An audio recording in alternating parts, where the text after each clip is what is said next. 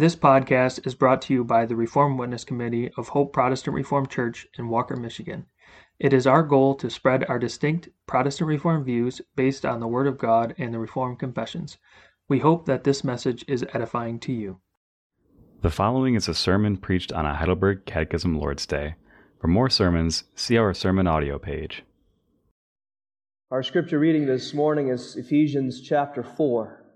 Ephesians 4, and we read the first 16 verses of Ephesians 4. Ephesians 4 1 through 16. Hear the word of God. I, therefore, the prisoner of the Lord, beseech you that ye walk worthy of the vocation wherewith ye are called, with all lowliness and meekness, with long suffering, forbearing one another in love, endeavoring to keep the unity of the Spirit in the bond of peace. There is one body and one Spirit, even as ye are called in one hope of your calling. One Lord, one faith, one baptism, one God and Father of all, who is above all, and through all, and in you all. But unto every one of us is given grace according to the measure of the gift of Christ. Wherefore he saith, When he ascended up on high, he led captivity captive and gave gifts unto men. Now that he ascended, what is it but that he also descended first into the lower parts of the earth? He that descended is the same also that ascended up far above all heavens, that he might fill all things. And he gave some apostles, and some prophets, and some evangelists, and some pastors and teachers for the perfecting of the saints, for the work of the ministry, for the edifying of the body of Christ, till we all come in the unity of the faith and of the knowledge of the Son of God, unto a perfect man, unto the measure of the stature of the fullness of Christ that we henceforth be no more children tossed to and fro and carried about with every wind of doctrine by the sleight of men and cunning craftiness whereby they lie in wait to deceive. But speaking the truth in love may grow up into him in all things, which is the head, even Christ, from whom the whole body fitly joined together and compacted by that which every joint supplieth, according to the effectual working in the measure of every part, maketh increase of the body unto the edifying of itself in love. We read that far in God's holy and inspired word. On the basis of that portion of Scripture, as well as on the basis of all of Holy Writ, we have the teaching of the Heidelberg Catechism and Lord's Day 18. Lord's Day 18 is the Heidelberg Catechism's explanation of our confession of faith when we say in the Apostles' Creed, He ascended into heaven. How dost thou understand these words, He ascended into heaven? that Christ, in the sight of his disciples, was taken up from earth into heaven, and that he continues there for our interest until he comes again to judge the quick and the dead. Is not Christ then with us even to the end of the world as he hath promised? Christ is very man and very God. With respect to his human nature, he is no more on earth. But with respect to his Godhead, majesty, grace, and spirit, he is at no time absent from us. But if his human nature is not present wherever his Godhead is, are not then these two natures in Christ separated one from another? Not at all, for since the Godhead is illimitable and omnipresent, it must necessarily follow that the same is beyond the limits of the human nature he assumed, and yet is nevertheless in this human nature and remains personally united to it. Of what advantage to us is Christ's ascension into heaven? First, that he is our advocate in the presence of his Father in heaven.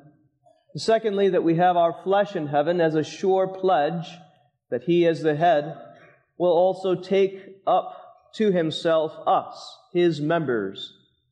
And thirdly, that he sends us his Spirit as an earnest, by whose power we seek the things which are above, where Christ sitteth on the right hand of God, and not things on earth.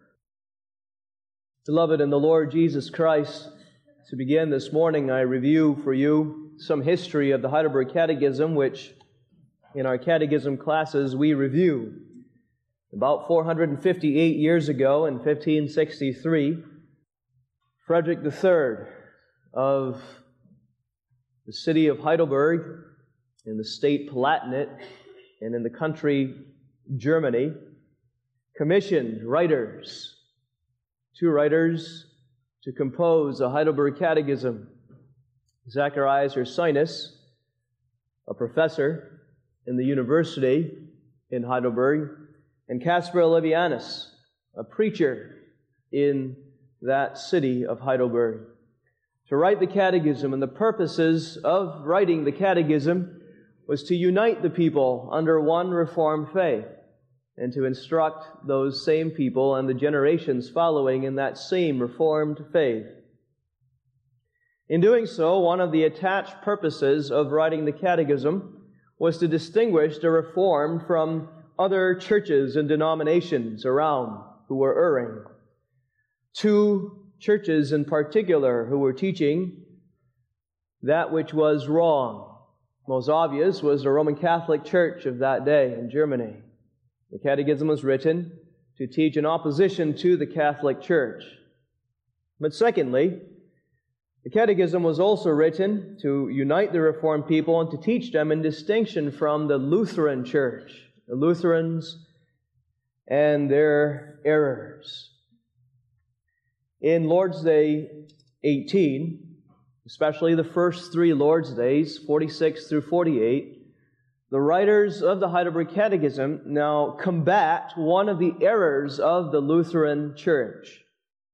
Although the Lutherans were strong on the doctrine of justification by faith alone, as taught by Martin Luther himself, the church erred in her teaching on the Lord's Supper. You know, probably more well known as the Lutheran error of that teaching of the Lord's Supper called consubstantiation, where they teach that in the Lord's Supper, in, with, and under the bread and wine, Jesus Christ with his body is present. And flowing out of this error regarding the Lord's Supper came another error attached to the Lord's Supper error, an error regarding the ascension of Jesus Christ. You see, when Lutheran theologians, not Martin Luther himself, but Lutheran, Lutheran theologians vehemently argued for that position that Christ's body was present in, with, and under the elements of the Lord's Supper, they felt the need to explain how Christ's body could be present in the bread and wine when his body had gone to heaven, and how Christ's body could be present in the bread and wine, not only in one congregation, but in different congregations of Lutheran churches all over the world. And their explanation was a philosophical explanation, not on the basis of Scripture, that when Christ's body was glorified in his resurrection and ascension, it became omnipresent,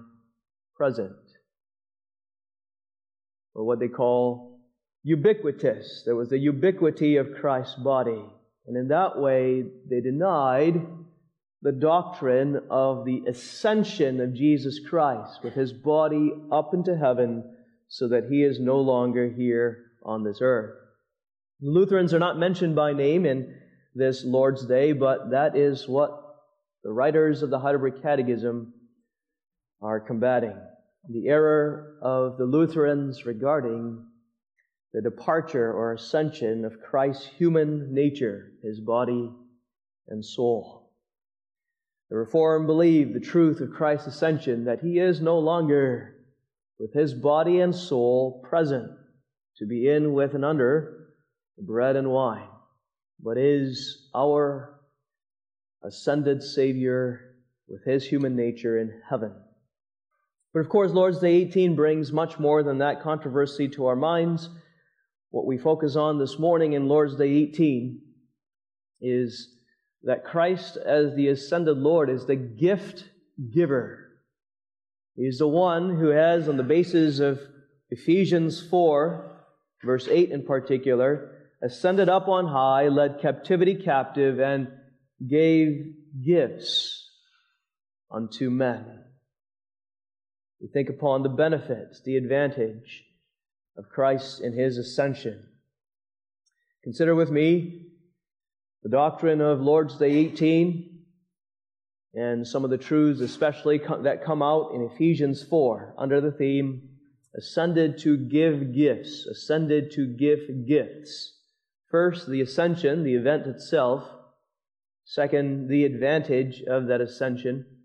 And then finally, the application that comes from knowing that Christ has ascended. Christ Jesus ascended in order that he might give gifts, but it's necessary that we believe this truth of the event of his ascension.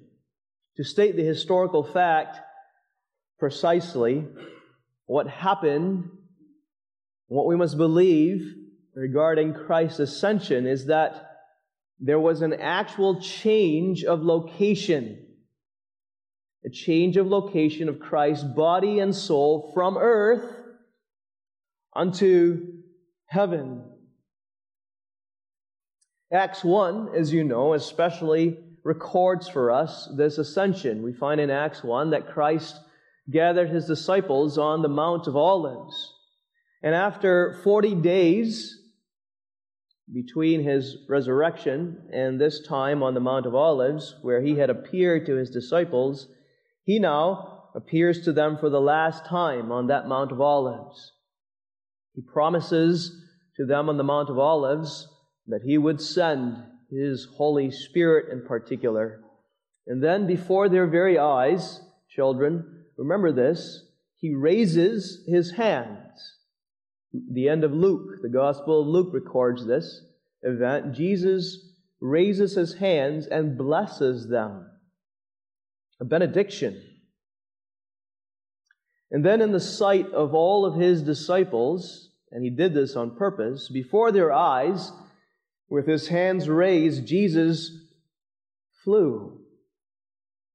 He rose up with his body and soul above them, and they saw him go up up, further up into the clouds, so that the clouds covered him from their sight. And then, as you know, they heard two voices, angels, who stood with them. Who said to them, Ye men of Galilee, why stand ye gazing into heaven? This same Jesus, which is taken up from you into heaven, shall so come in like manner as ye have seen him go into heaven. On the basis of Scripture, the Heidelberg Catechism teaches us that Christ, in the sight, in the sight of his disciples, was taken up from earth into heaven. Christ made sure that this was in their sight so that they would know that just as he had said, he had departed from them with his body and soul. He was no longer on earth, but in heaven. The miraculous nature, children, of this ascension is not only that Christ, with his human body and soul, was able to rise or fly up into heaven, But think about it. He did not, he did not merely go up into the clouds, children. He did not merely go up into space, but he ascended to a different dimension beyond the limits of our space and our time to the heaven of heavens, into the presence of God and before his angels. That's a miracle. That's astounding. Now, as we have mentioned, the Lord's Day, particularly question and answers 47 and 48, were written in opposition to the Lutherans. For them, what happened at Christ's resurrection and ascension was not really a change of location, but a change of Christ's human nature. For the Lutherans, the divine attribute of omnipresence mixed with the human attribute of being with body and soul in one place at one time, so that the human body and soul now became divine with that omnipresence. Contrary to the creeds, as you know, the Creed of Constantinople, without mixture.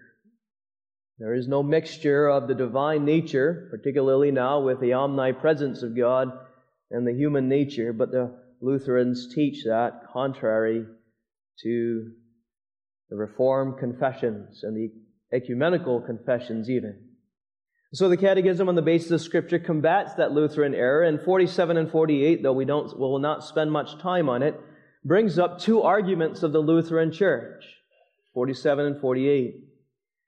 In, our, in question answer 47, the Lutherans have a question referring to Matthew 28 and the Great Commission, where Jesus, in Matthew 28, promises people, having given them his, the, the Great Confession, the, the Great Commission, that he would be with them unto the end of the world. And the Lutheran argument then takes up Jesus' promise to be with his people unto the end of the world and argues this way if Jesus has promised to be with us unto the end of the world, then it could not be that he was taken up into heaven and he is no longer with us. And the answer of the Heidelberg Catechism on the basis of Scripture is that while his human nature with body and soul are in heaven, he by his Spirit especially is with us. And we're going to come back to that but for now, the Catechism explains by his Godhead, meaning as the Son, the second person of the Trinity, with his divine nature, his majesty, his grace, and especially his spirit, he is at no time absent. The Catechism explains that Jesus' promise to be with us unto the end of the world does not mean that he will be with us with body and soul, but by his Godhead, majesty, grace, and spirit. Question answer 48 bring up, brings up a second Lutheran argument. The Lutherans claim that while the Reform accused them of mixing the divine and human nature of Jesus Christ, they claim that the Reformed, so there's a counter accusation of the Reformed, that we separate the human and divine nature. The argument is presented in Article 48 or question 48. But if his human nature is not present, wherever his Godhead is, are not then these two natures in Christ separated from one another? And the Catechism explains very briefly now that his divine nature has been, always will be omnipresent. And that does not mean that it's ever separated from his human nature. But there's a perfect union between Christ's human and divine nature. We move on now from that debate with the Lutherans to talk positively about Christ's ascension, particularly the reason that he could ascend. Jesus Christ had the right to ascend into heaven with his body and soul because he had earned that right. In Psalm 24, which we sang, we read the question Who shall ascend into the hill of the Lord, or who shall stand in his holy place? Who's allowed to? Who has the right to go to heaven, to his holy hill? And the answer is this only he that hath clean hands and a pure heart, who hath not lifted up his soul unto vanity, nor sworn deceitfully. In order for any human body and soul to ascend unto heaven, he has to be perfect. He has to live a perfect, holy life with pure hands and a clean heart. And that's exactly what Jesus Christ did. He descended first, Ephesians 4 9. He descended first, taking upon himself our human nature, our human body and soul. And through his life, as we have learned in the Heidelberg Catechism, he lived a perfect life in our place. Suffering, in addition to that, for all of our sins. And in that way, he finished earning the right to ascend unto the holy hill of God. That's what Christ did. It's amazing. But more than that, not only did he earn the right for himself as a human being to ascend into heaven, but he earned that right for all of his people. That's the gospel, the good news of the ascension. What Christ has earned for himself in his human nature, he has earned for each of his people in our human natures. Christ earned for himself the right to ascend, and he also earned for himself all the gifts, all the blessings of salvation. Many gifts. That's the emphasis of Ephesians 4. The gifts that Christ has earned. In Ephesians 4, verse 8, we read of that. In Ephesians 4, you must know, is quoting from Psalm 68, explaining that Christ's ascension to give gifts is a fulfillment of the Psalm of David in Psalm 68. It says, When he ascended up on high, he led captivity captive and gave gifts unto men. What Ephesians 4 does in referring to Psalm 68 is it draws a picture for us, a beautiful picture of Christ ascending to distribute or give to his people gifts. The illustration is that of a warrior king. A warrior king who has recently gained victory over his enemies and is now returning from the battle. Think of King David himself. King David goes forth and fights a great battle against enemies and gains the victory for the church, for the Israelites of his day. And having done so, King David returns from the battle and is riding on his chariots, perhaps, chariot perhaps, and as he rides, he ascends, he goes up the mountain of Jerusalem. But as you know, a king, when he returns from battle, is not alone in his chariot but as the victor, as the one who has done great conquering, behind him there is a train. Children, you can think of a long line like a parade of many other chariots and many other carts pulled by horses and donkeys that are following him and many other people. And two things you need to think about or notice regarding this illustration of a victorious king riding back up to his city, Jerusalem, after winning the battle.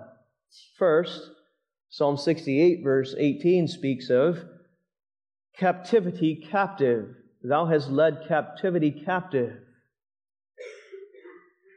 So, as the victorious king ascends Jerusalem, the holy hill, behind him, a people that were once captive to the enemy king. They were in captivity. But a king like King David, having conquered the enemy, now takes captivity, the people in captivity, as his own captives and brings them in a long line behind him. And you can picture servants who are now following in this train behind the victorious king, following David up the hill. And secondly, in this long train are all kinds of treasures. Often, after conquerors have conquered a land, they gain what is called the spoil, the plunder, the booty. He had taken from the enemies all sorts of treasures. And now they are what is loaded upon the carts behind the king going up the hill.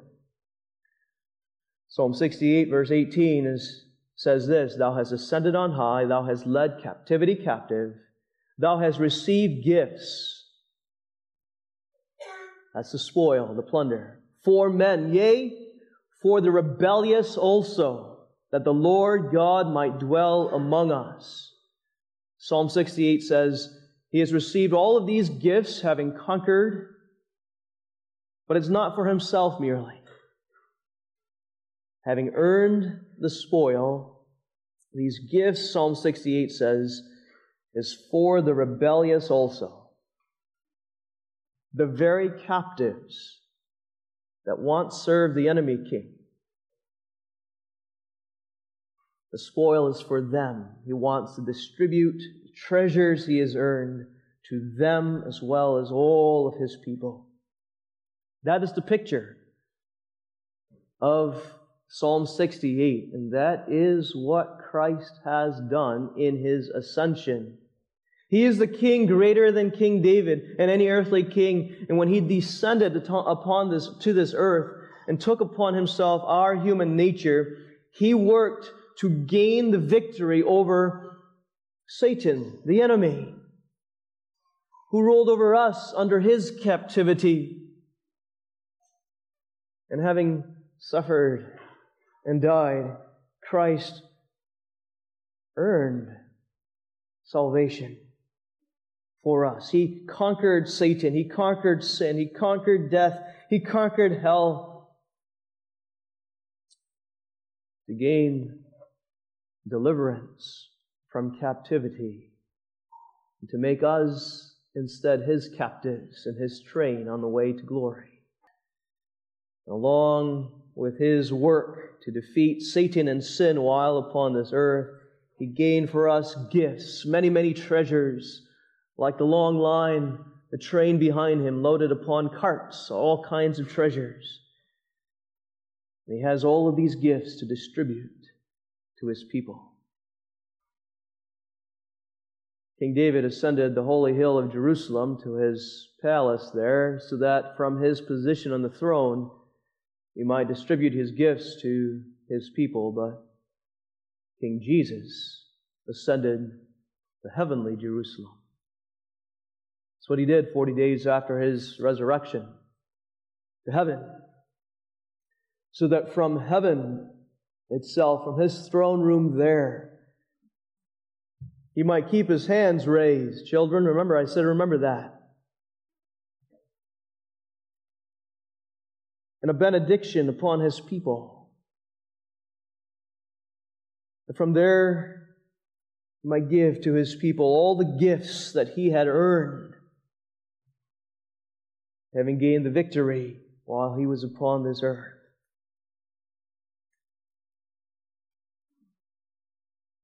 He ascended to give gifts for our advantage the ascended Christ is in heaven, sending forth gifts, and there are many gifts. So many gifts that I don't have time this morning to describe them all. But the first gift that the Heidelberg Catechism refers to as an advantage is the gift of his advocacy.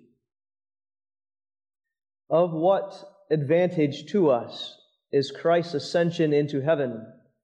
First, we read that he is our advocate in the presence of his Father in heaven.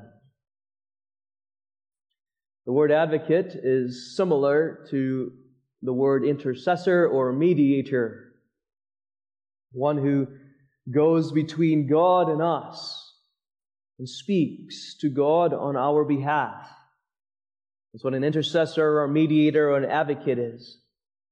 But that word advocate in particular brings up a truth that is slightly different from the word intercessor and mediator. The word advocate should bring to our minds a picture of an attorney, a lawyer, someone who stands beside a criminal and pleads his case in the courtroom of God. That is one of the advantages. That is the great benefit or gift that Christ has given us in his ascension. He is our advocate our defense attorney, as it were, who pleads our case in heaven right now. is so precious. 1 John 2, verse 1 says this My little children, these things write I unto you, that ye sin not. Don't sin, John says. Flee from sin, and yet this if any man sin, because we will. We have an advocate with the Father, Jesus Christ the righteous. No, we shouldn't sin. And when we sin, we shouldn't shake it off as though it's nothing. But often when we sin, we feel guilty, feel the accusations of Satan in our consciences, feel dirty, feel like criminals. We know we ought to suffer or sin. The great suffering in hell. But remember, God's word says this morning, your advocate, Jesus Christ, your defense attorney, stands before the judge, pleads our case, says, as a lawyer would, a representative of the criminal, like you and me, I have covered. I have covered that sin.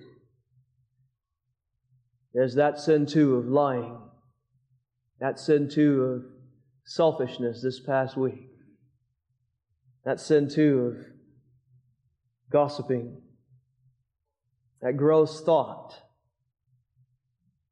the secret sins you might not even know yourself, besetting sins you've fallen into again. I've covered them, Christ is saying as advocate at God's right hand. By the one sacrifice that I have made already at the cross. And on that basis, and on that basis alone, the basis of his own work, God hears that advocate and forgives. Do you hear him today, too, in his house? As hearts are directed upward by faith think upon the ascended advocate at God's right hand. You hear him. He pleads on your behalf. And for his sake, God says, I forgive you. As intercessor or advocate, he prays many other petitions besides the plea for our forgiveness, the plea of our innocence He prays for all our needs, physical and spiritual. All on the basis of His work, he prays, behind the veil. And God hears for His sake. The second gift of Christ's ascension, mentioned in the Catechism, is that we have our flesh in heaven as a sure pledge that He, as the head, will also take up to Himself us, His members. Christ is the head, and we are the body, the many body parts. That's the familiar biblical illustration that this question and answer brings up. For all the various parts, like an arm, like a leg, all the different parts of a body. And Christ is the head. If He is up in heaven, has already ascended to the holy hill of God, And the Catechism says, on the basis of Scripture, we, his members, must, we will join him one day, for without members, the body is not complete. The head is in heaven, we as his body parts will inevitably join him in heaven, for he has earned salvation for each of his body parts. We can think of it in terms of the illustration we considered in Psalm 68 and that Ephesians 4 refers to as well. The king, remember, is at the head. The, he's at the lead of this train that comes behind him. And he ascends the holy hill to Jerusalem. But the captives, whom he has rescued from the enemy's rule, are in his train and they follow. They're even, they're even tied. Think of those captives who often are bound and they're tied to this train, to the carts that are being brought to follow the king up into heaven, up into Jerusalem. So also, we who are captivity made captives of Jesus Christ are brought to heaven. It is a guarantee to us, a pledge that we will rise with him one day with the King. As you have seen him go up, the angel said to the disciples, and says, says to us today too, so shall he come in like manner. He's coming again upon the clouds, just as he ascended with the clouds. And when he returns, Second Thessalonians, or First Thessalonians 4 puts it this way We shall be caught up together with them in the clouds to meet the Lord in the air, and so shall we ever be with the Lord. Just as our head was caught up at his ascension to be in heaven, so also when he returns, we will ascend. We will be caught up to be with Him in glory. That's the second gift, a pledge of that ascension, which the Catechism gives us. There are more gifts, and all the other gifts really can be summed up in the third, the third advantage which the Catechism gives us. Thirdly, that He sends us His Spirit as an earnest by whose power we seek the things which are above, where Christ sitteth on the right hand of God, and not things on the earth. The gift of Christ's ascension is not only his advocacy, and the pledge that we will, be, we will ascend with him one day, but third, it says Holy Spirit. From heaven, he sends his Holy Spirit to deliver unto us, to distribute to us all the gifts that he had earned for us. It's expedient, he had said to his disciples in John 16. It's expedient. It's best for you that I go away, that I depart, he says, for if I go not away, the Comforter, the Holy Spirit, will not come unto you. But if I depart, I will send him unto you. You see, without his ascension, Christ could not send his gift of the Spirit in abundance as he did. But with his ascension, he gained a position on high in heaven to do this work of sending forth his Holy Spirit. He is, children, another picture. Think of a mailman, a postman. Sometimes when you order something online, you're waiting for that gift to come and you're waiting for that mail carrier. It's a weak illustration, but like that, the Spirit comes to bring unto us all the gifts that Christ Jesus sends from on high. The main gift, however, is not just one or two or three or the many blessings of salvation, but the main gift is this, which the Holy Spirit delivers Christ's presence. His presence by His Spirit. When we think of the blessings of salvation, don't forget that the blessings of salvation are not only justification and sanctification and faith and love and unity. And there, there, are many blessings of salvation. I could go on and on, which the Spirit gives. But the blessing of salvation is God Himself.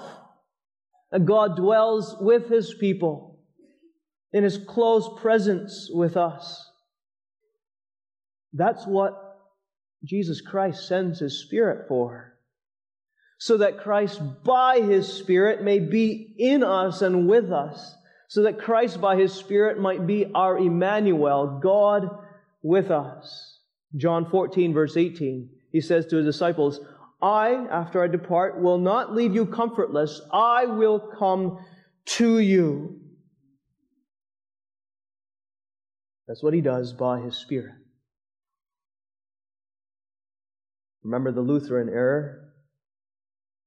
The Lutherans insist that Christ's human nature, body and soul, must remain here with us in the Lord's Supper because Christ promised to be with us even unto the end of the world. We don't say, no, Christ doesn't promise to be with us unto the end of the world. Rather, we insist, while he is not here with his human body and soul, he is here by his Spirit. And you see, the result of his departure with his human body and soul makes his presence with us all the better, all the closer If Jesus, with his body and soul, with his human nature, had remained on this earth, he could only be one place at one time. But having departed, having ascended with his body and soul into heaven, he gains a position from which he pours forth his Holy Spirit unto each and every one of his people, wherever they are in the whole, wor- in the whole world, so that we might enjoy his presence by his Spirit. Close to us, never to leave us, nor to forsake us. That's the gift of His ascension. And with Christ by His Spirit in us, we also receive this gift, as the Catechism describes, of assurance. Thirdly, He sends His Spirit as an earnest, an earnest. An earnest is literally a deposit or even a down payment of guarantee.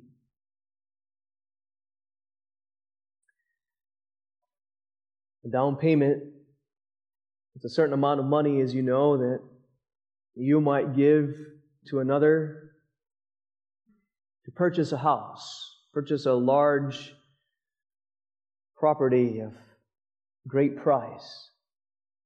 You give to the seller a down payment, a certain amount, which guarantees it's a promise that in time, because you do not have all the money yet, in time you'll make the rest of the payment. That's what a down payment means. You assure the seller with a deposit that you will soon give him the rest of the payment for what you are buying. The ascended Lord Jesus Christ doesn't receive from us a down payment, but he gives unto us a deposit of guarantee, like that down payment. He doesn't owe it to us, we don't deserve any of it.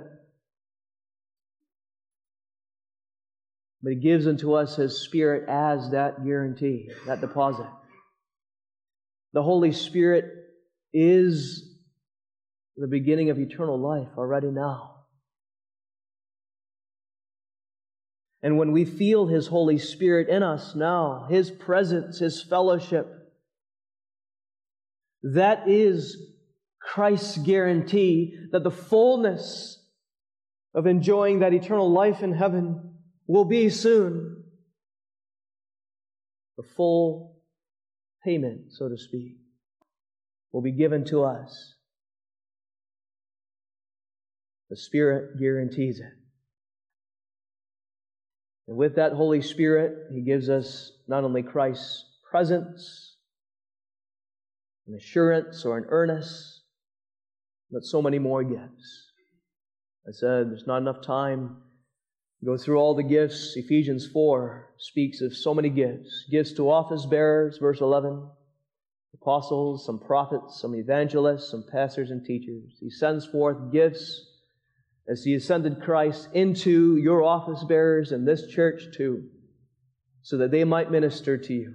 But not only to the office bearers, verse 7 Unto every one of us is given grace according to the measure of the gift of Christ. He gives His Spirit, and with His Spirit, many gifts of salvation, and even unique gifts to each of His people that they might minister to one another in the body of Christ. And as you know, the main gift that Ephesians 4 speaks of, as office bearers minister to God's people, and as God's people minister to one another, there is the gift of unity. One body, united under one head, Jesus Christ. The application includes this calling believe believe not only that there was an ascension, that Christ's body and soul departed from earth to heaven, contrary to the Lutheran idea, but believe in Jesus Christ, who is not only crucified, but risen and ascended. Believe in his person. Trust in him who is ascended as your king.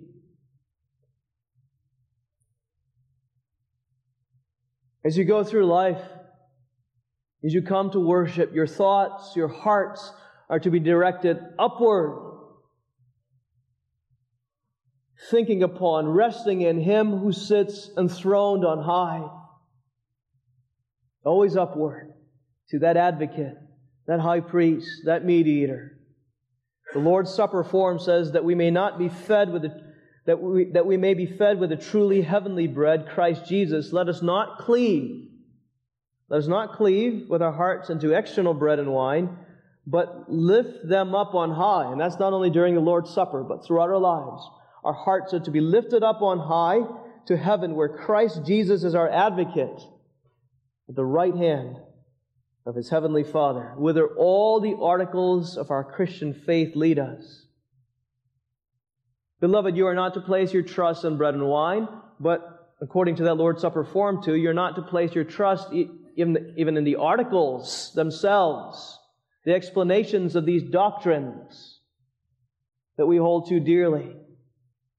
But those articles of our Christian faith the explanations that you hear off this pulpit are to direct your attention upward to Him, our advocate, a real person, our ascended Savior, who sends blessings from above with a constant benediction day by day. You are to think of Him and trust in Him and believe in Him. And second application, live as though Christ has ascended and gives you these gifts. Ephesians 4 1. I therefore, the prisoner of the Lord, beseech you that you walk worthy, meaning walk consistently, live consistently of the vocation wherewith ye are called. We can sum up the calling this way. If you really have Christ as your ascended Savior, giving you gifts from on high, then live as such. Live as though you have His gifts. Live with assurance of your forgiveness, that He is your advocate in heaven, pleading your case, as earn your forgiveness. Don't live in doubt. Don't live in despair and distress, worrying that God does not forgive you. But be certain of your forgiveness in Jesus Christ as you rest in Him. Live as though you have that gift with confidence. Has Christ truly ascended as a pledge for you? Pledge that you will ascend to heaven one day as well? Then live as such. Yes, you will sorrow in time of death. Yes, there will be fears according to your sinful nature as you approach death yourself. But remember, sorrow not as one without hope. Live as one with a hope that you will ascend as Jesus Christ has ascended with your body and soul. As Christ ascended to send you his gift of his Holy Spirit. And live as though you have his Spirit. Not, not living for the things of this earth not seeking the things here below, but by His Spirit seeking holiness,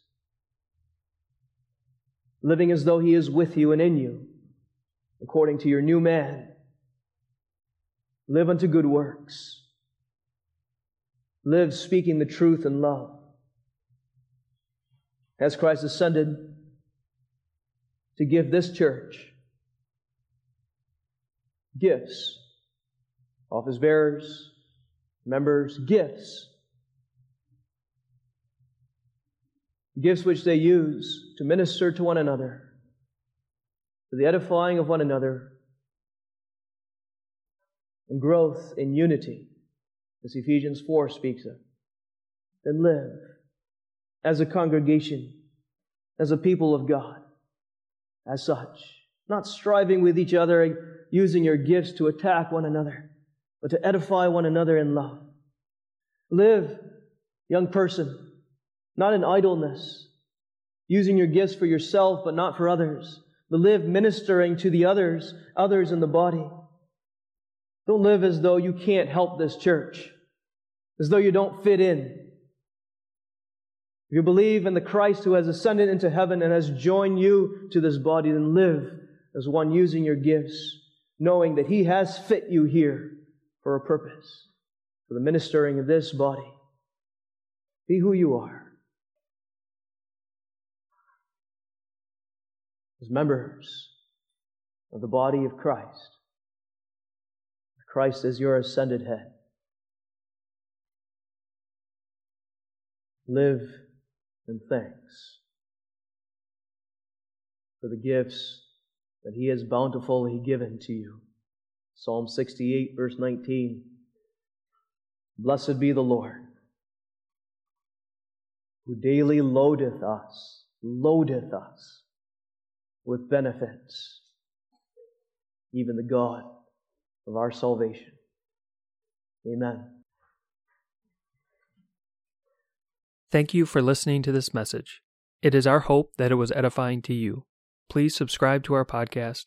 We publish daily meditations Heidelberg Catechism Lord's Day sermons on Wednesdays, and topical podcasts on Fridays. You can find more information about us at our website, hopeprchurch.org, and you can email us with any questions or feedback at hoperwc at gmail.com. Thank you.